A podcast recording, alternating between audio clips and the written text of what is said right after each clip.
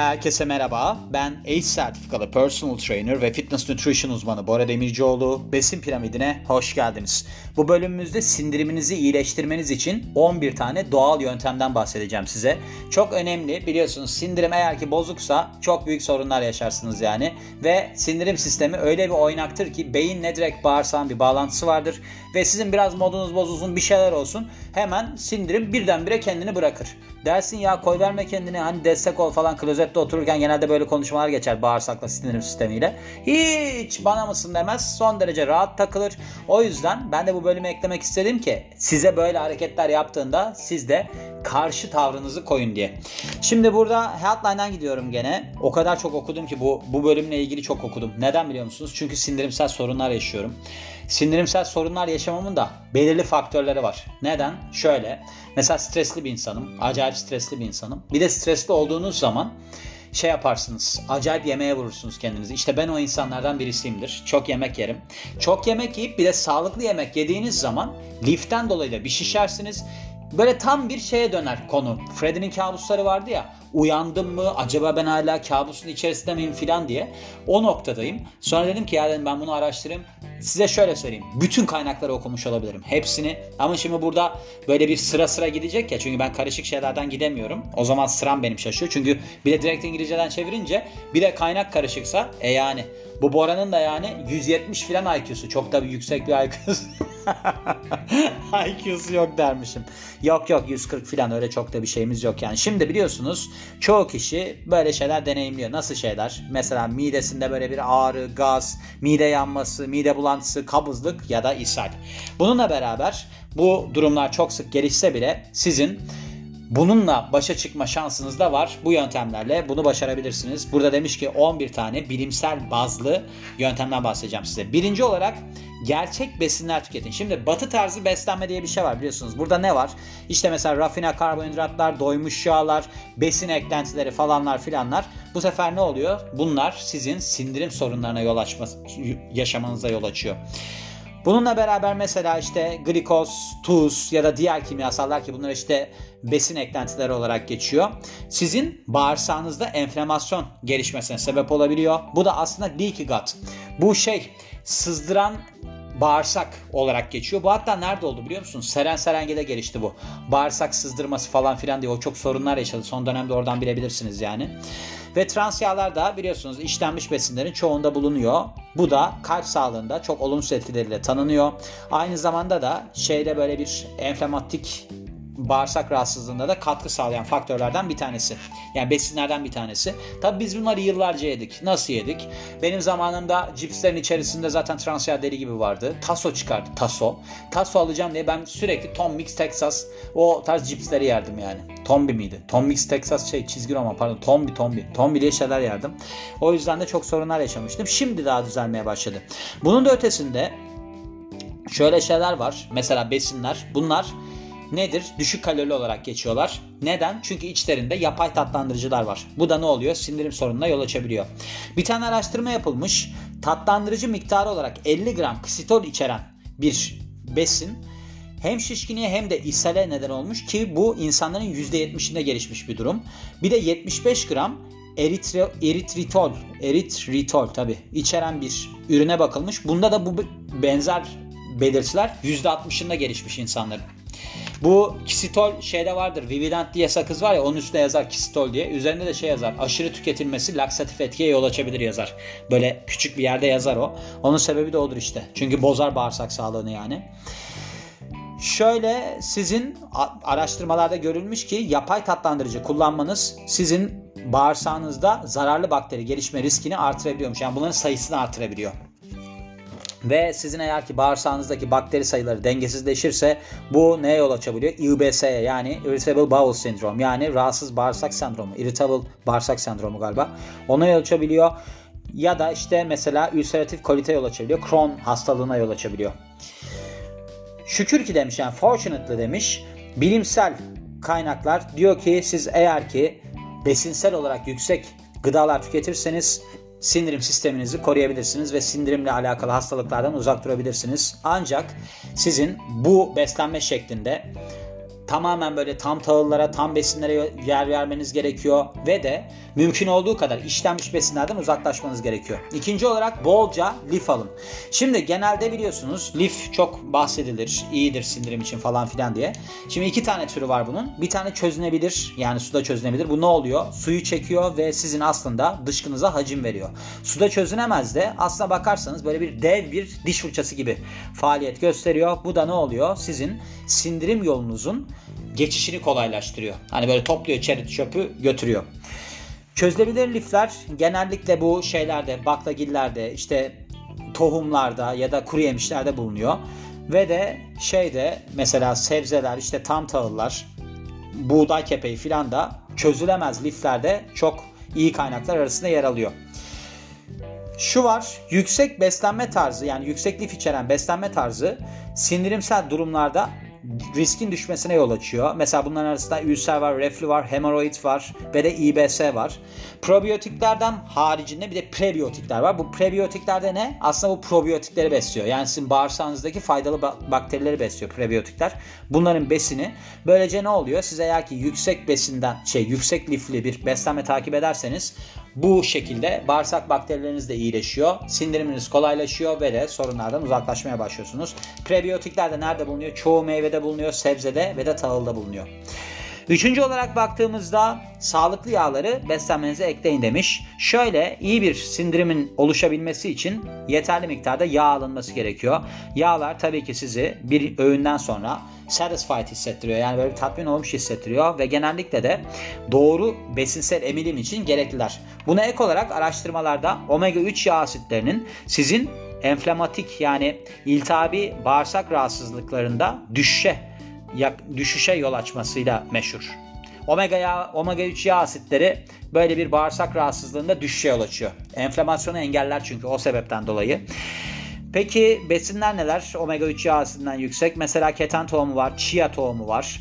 İşte şeyler var. Özellikle kuru yemişlerde özellikle ceviz var. Bununla beraber somon gibi yağlı balıklarda buna katkı sağlıyor. Fakat burada şöyle bir durum var. Tamamen omega 3 alırsanız burada bahsetmemiş ama yine enflamasyon gelişebilir. Omega 3 ile 6'yı 1'e 4 oranında almanız lazım. Omega 6 örneği de vermem gerekirse yer fıstığını verebilirim size. Oradan öyle bir bakın yani. Dördüncü olarak su alımınıza dikkat edin. Şimdi uzmanlar Diyor ki sizin günlük 1,5-2 litre almanız gerekiyor suyu. Yani kafeinli olmayacak şekilde almanız gerekiyor.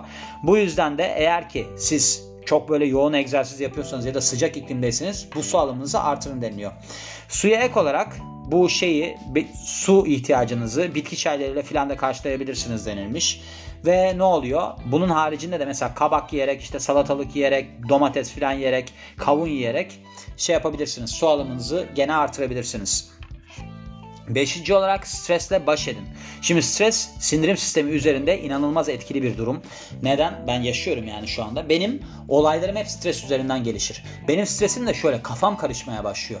Ben gün içerisinde çok fazla şey yapıyorum. Yani benim aslında başka şeylere çok vaktim kalmıyor. Şimdi ben aynı zamanda derste falan veriyorum ya. Orada ben neyi seçiyorum biliyor musunuz? Sevdiğim insanla ders yapmaya dikkat etmek. Benim için önemli olan bu. Cümlede düşük oldu ama yani eğer ki ben bir de ders yaptığım kişiden sıkılırsam Olmaz çünkü ben çok stresliyim zaten. Çünkü benim sürekli bir şey yapma durumum var. Olmaz. O yüzden mesela bu stres durumunda siz işte midenizde ülser geliştirebilirsiniz. Ne bileyim ishal geliştirebilirsiniz. Kabızlık ya da IBS durumları ortaya çıkabilir. Stres hormonları direkt olarak sindiriminizi etkiliyor ve eğer ki vücudunuz bu fight or flight mod diye geçiyor. Yani savaş ya da kaç modu vardır ya Türkçe'de. O duruma gelirse sizin yeterli miktarda dinlenmeye ya da sindirme vaktiniz kalmıyor. Ve eğer ki stres durumundaysanız kan ve de enerji tabii ki sizin sindirim sisteminizden diğer taraflara geçecek. Çünkü niye? Şöyle düşünüyor vücut. Bu adam herhalde ata bazında bakıyor vücudunuz. Bir hayvanla karşılaştığı bir şey yaptı. Bırak şimdi sindirim mindirimi. Koş Koşmanız için de bacaklarınıza, kollarınıza falan ne oluyor? Kanımanı gönderiyor, besinleri oraya gönderiyor. Buna ek olarak sizin beyniniz ve de bağırsağınız aslında şey olarak çalışır, bağlantılı olarak çalışır. Böylece sizin beyninizin sindirim üzerinde çok büyük bir etkisi olur. Ne demişler? İşte siz demişler böyle bir stres yönetimiyle bunu kontrol altına almaya çalışın. Meditasyon olabilir, işte rahatlama egzersizleri olabilir. Bu işe yarayabilir denilmiş. Ve onun haricinde altıncı olarak düşünerek yiyin. Bakın şöyle eğer ki siz çok hızlı yemek yerseniz yani yediğinize dikkat etmezseniz bu sizde şişkinliğe, gaza ya da sindirim sorunlarına sebep olabilir.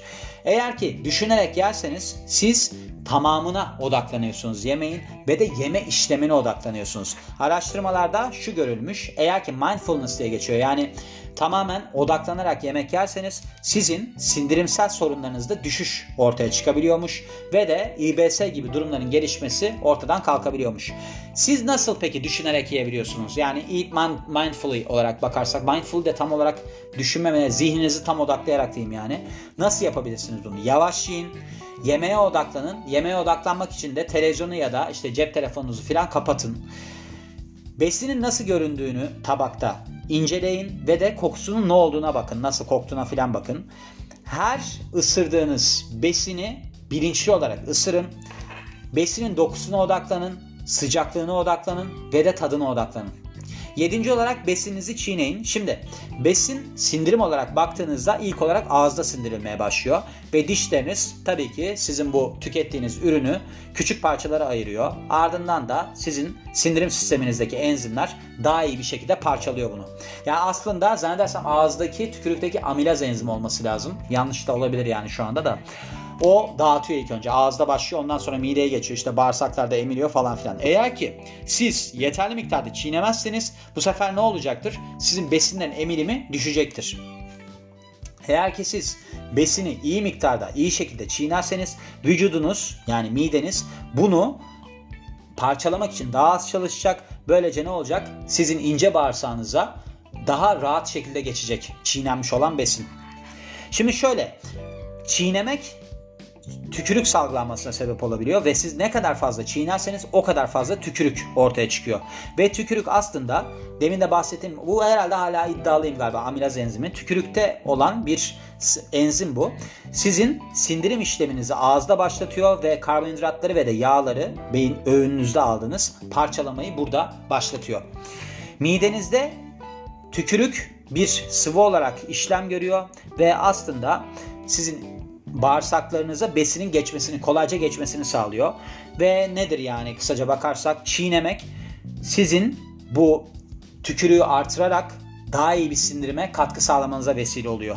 Vay be nasıl bir cümle çevirdim yani. Böylece işte sindirim sorunlarıyla karşılaşmıyorsunuz, mide yanmasıyla falan karşılaşmıyorsunuz ve böylece şu şuna da vesile oluyor bu. Sizin stresinizi düşürüyor ve iyi, iyileştiriyor. Yani şöyle demiş. Şimdi şu var. Siz eğer ki bir şeyi çiğnerseniz çiğnediğiniz kısımda beyninize o iç sesten dolayı bir rahatlama hissi geliyor. Bunun bir adı var hatta çiğneme müziği galiba. Ben bunu Frequently Asked Questions diye bir başlık var storyline'da. Besin piramidinin storyline'ında orada bahsettim. O sizde böyle bir şeye yol açıyor. Ben bunu çiğniyorum daha böyle bir keyif alıyorum filan. O içteki sesten dolayı bir rahatlama oluyormuş. Mesela kedi mırıldaması gibi. Hani vardır öyle onlar böyle bir tedavi edici terapatik etkisi var falan diye. Sekizinci olarak düzenli egzersiz yapın. Bakın düzenli egzersiz yapmak tabii ki sizin sindiriminizi iyileştirir. Bir araştırma yapılıyor. Sağlıklı insanlar ortalama seviyede egzersiz yaparlarsa ki bu bisiklet çevirme ya da işte bisiklete binme ya da joggingmiş. Sizin %30 oranında sindiriminiz hızlanıyormuş. Böyle bir durum varmış. Kronik constipation yani şey kabızlı olan insanlarda bir araştırma yapılıyor. Burada 30 dakika eğer ki günlük olarak egzersiz yaparlarsa belirtiler iyileşmiş. Buna ek olarak siz eğer ki hani egzersiz yaparsanız İBS durumlarında da hafifleme yaşıyormuşsunuz. Bu da nedir yani? Egzersiz sizde bir anti-enflamatuar etkiye sebep oluyor. Yani vücudunuzdaki enflamasyona sebep olan yani iltihaba sebep olan bileşiklerin azalmasını sağlıyor. Dokuzuncu olarak biraz yavaşlayın ve de vücudunuzu dinleyin denilmiş. Eğer ki şöyle siz açlığınıza odaklanırsanız ya da tokluğunuzla ilgili sinyallere odaklanırsanız bu aşırı yemenin önüne geçersiniz. Neden? Çünkü mesela şu vardır. Sürekli olarak bir yemek yediğiniz zaman beyne ulaşması sinyalin 20 dakika sürüyor. Yani mesela leptin var ya leptin hormonu. Leptin hormonu beyne diyor ya ben tokum artık falan diye yağ dokusundan salgılanan. Onun 20 dakika sürüyor salgılanması o beyne ulaşması. O yüzden siz eğer ki acayip hızlı falan yemek yerseniz zaten 20 dakikada ben size söyleyeyim 20 dakikada 5000 kalori yerim ben. O zaman ne olur? 5000 kalori yemiş olurum. Biraz zaman vermeniz lazım kendinize. Ben nasılım? Tok muyum, neyim falan filan gibi. O yüzden biraz gevşemeniz lazım yani. Stresliyken yemek yemek çok sakıncalı bir şey de stres de onu tetikliyor be arkadaş. 10. olarak kötü alışkanlıklarınızdan kurtulun. Şöyle biliyorsunuz birkaç tane kötü alışkanlıktan bahsedecek burada. Mesela sigara içme aslında asit reflü gelişimini sigara içme neredeyse iki katına çıkarıyor risk olarak. Bunun da ötesinde araştırmalarda görülmüş ki sigarayı bırakmak bu tarz belirtilerin ortadan kalkmasında çok yardımcı oluyormuş. Ve ardından da baktığımızda bu eğer ki sindirimsel sorunlarınız varsa ve sigara içiyorsanız bunu bırakmak sizin için daha iyi olacak. Aklınızda bulunsun denilmiş. Fakat şöyle bir şey var. Sigara içmek aslında şey metabolizmayı hızlandırır. Bazı insanlar sigara içmeden tuvalete çıkamaz. Öyle bir durum vardır. Burada şunu belirteyim. Bıraktıktan bir süre sonra bu böyle sorunlarla karşılaşabilirsiniz. O yüzden bir beslenme de, beslenme uzmanıyla konuşmanız lazım. O geçer ama kafanıza göre geçmez. Alkol biliyorsunuz asit üretimini artırıyor midenizdeki. Alkolün olayı o yani. Ve de mide yanmasına sebep olabiliyor. Asit reflüye sebep olabiliyor. Ülser gelişmesine sebep olabiliyor. Ülser ne? Midedeki yara aslında.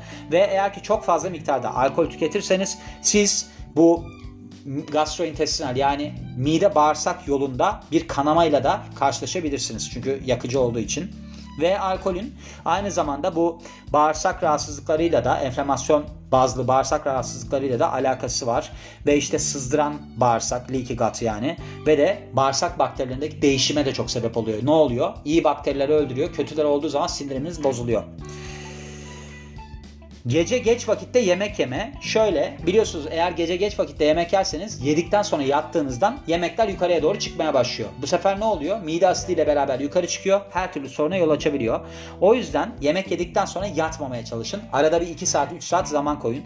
Bunu ben yapabiliyor muyum? Çoğunlukla yapamıyorum. Yani bu, bu zamanlarda yapamıyorum. Neden? Çünkü çok stresli olduğum zamanlarda ben onu bastırmak için çünkü mesela özellikle karbonhidrat alırsanız ne oluyor? Serotonin hormonu salgılanıyor karbonhidratın içerisinde bir durum var şöyle. Siz karbonhidrat tükettiniz diyelim ki. Triptofan amino asiti var. Triptofan amino asiti protein yani. Triptofan amino asiti beyne geçebilmesi için karbonhidrata ihtiyaç duyuyor. Triptofanın olayı ne? Serotonin yani mutluluk hormonunu uyarıyor, artırıyor. Bu sefer siz eğer ki karbonhidrat alırsanız daha böyle bir rahatlıyorsunuz. Mesele bu. Gecelere böyle bir şeyler yediğiniz zaman, uykunuz gelmediği zaman mesela etkisini böyle görürsünüz. Mesela yoğurt yemek. Neden? Amino asit de var içerisinde.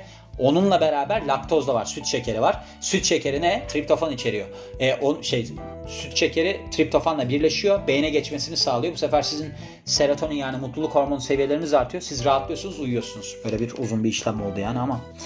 11. olarak sizin aslında bağırsak sağlığınızı destekleyen besinler tüketmenizde işe yarayabilir denilmiş. Bunlardan birincisi nedir? Probiyotikler. Probiyotikler faydalı bakteriler. Sizin sindirim sağlığınızı destekliyor ve bu aslında baktığınızda supplement yani beslenme desteği olarak da alınabiliyor. Ne olarak da tüketebilirsiniz? Mesela yoğurt, kefir falan gibi şeyler tüketebilirsiniz. Ve araştırmalarda görülmüş ki eğer ki probiyotik yeterli miktarda alırsanız şişkinlik, gaz ve de işte IBS'si olan kişilerdeki ağrı durumları yavaşlaya azalabiliyor. Bunun da ötesinde sizin probiyotik kullanmanız kabızlık ya da ishal durumlarını iyileştirebiliyor. Ve probiyotikler nerede bulunur? İşte fermente ürünlerde ne gibi mesela bu turşularda murşularda bulunuyor. İşte demin de bahsettiğim yoğurtta bulunuyor, kefirde bulunuyor falan filan. Bunu ek olarak beslenme desteği formunda almak isterseniz burada Lactobacillus içeren ya da Bifidobacterium içeren çeşitlerini tercih edin. Onlar çok işe yarayacaktır. Glutamin, glutamin biliyorsunuz bir sporcu beslenme desteği ve bu bağırsak sağlığını destekler. Şimdi burada bir kassal gelişimden bahsederler hep. Hayır. Glutamin olayı bağırsak sağlığını desteklemesidir. Eğer ki bağırsaklarınız bozuksa o zaman siz her türlü hastalığa açık hale gelirsiniz. Eğer ki vücut geliştirme sporuyla ilgileniyorsanız bu insanlar yarışmaya hazırlanırken çok hastalığa meyilli bir halde olurlar. Çünkü neden? Beslenmeleri çok bozuktur. Hemen hemen hiç karbonhidrat tüketmezler. Lifleri çok düşük olmaya başlar. Bu sefer yüksek proteinle beraber bağırsaktaki bakteriler bozulur. O yüzden Glutaminin öyle bir etkisi vardır. Uygun miktarlarda alırsanız işinize yarayacaktır. Bunu tabii ki beslenme desteği olarak almanıza da gerek yok. Mesela hindide de var bu. Soya fasulyesinde var. Yumurtada, bademde falan da var. Oradan tüketebilirsiniz. Çinko. Çinko çok sağlıklı bir aslında mineral bu testosteron üretimine falan destek oluyor. Ama burada sağlıklı bir bağırsak için kritik. Ve eğer ki eksikliğini çekerseniz bu gastrointestinal yani bağırsak mide yolunda rahatsızlıklara sebep olabiliyor. Ve şu var. Eğer ki beslenme desteği olarak çinko alırsanız pek çok faydalı şeyle karşılaşırsınız. Yanıyla karşılaşırsınız. Bunların arasında İshali tedavi etme, kolite tedavi etme, sızdıran bağırsağı ve de diğer sindirim sorunlarını tedavi etme durumu var. Kadınlarda 8 mg alınıyor, erkeklerde 11 mg alınıyor. Ve eğer ki yüksek miktarda çinko içeren besinleri arıyorsanız kabuklu deniz ürünleri var, biftek var ve de ay çekirdeği var.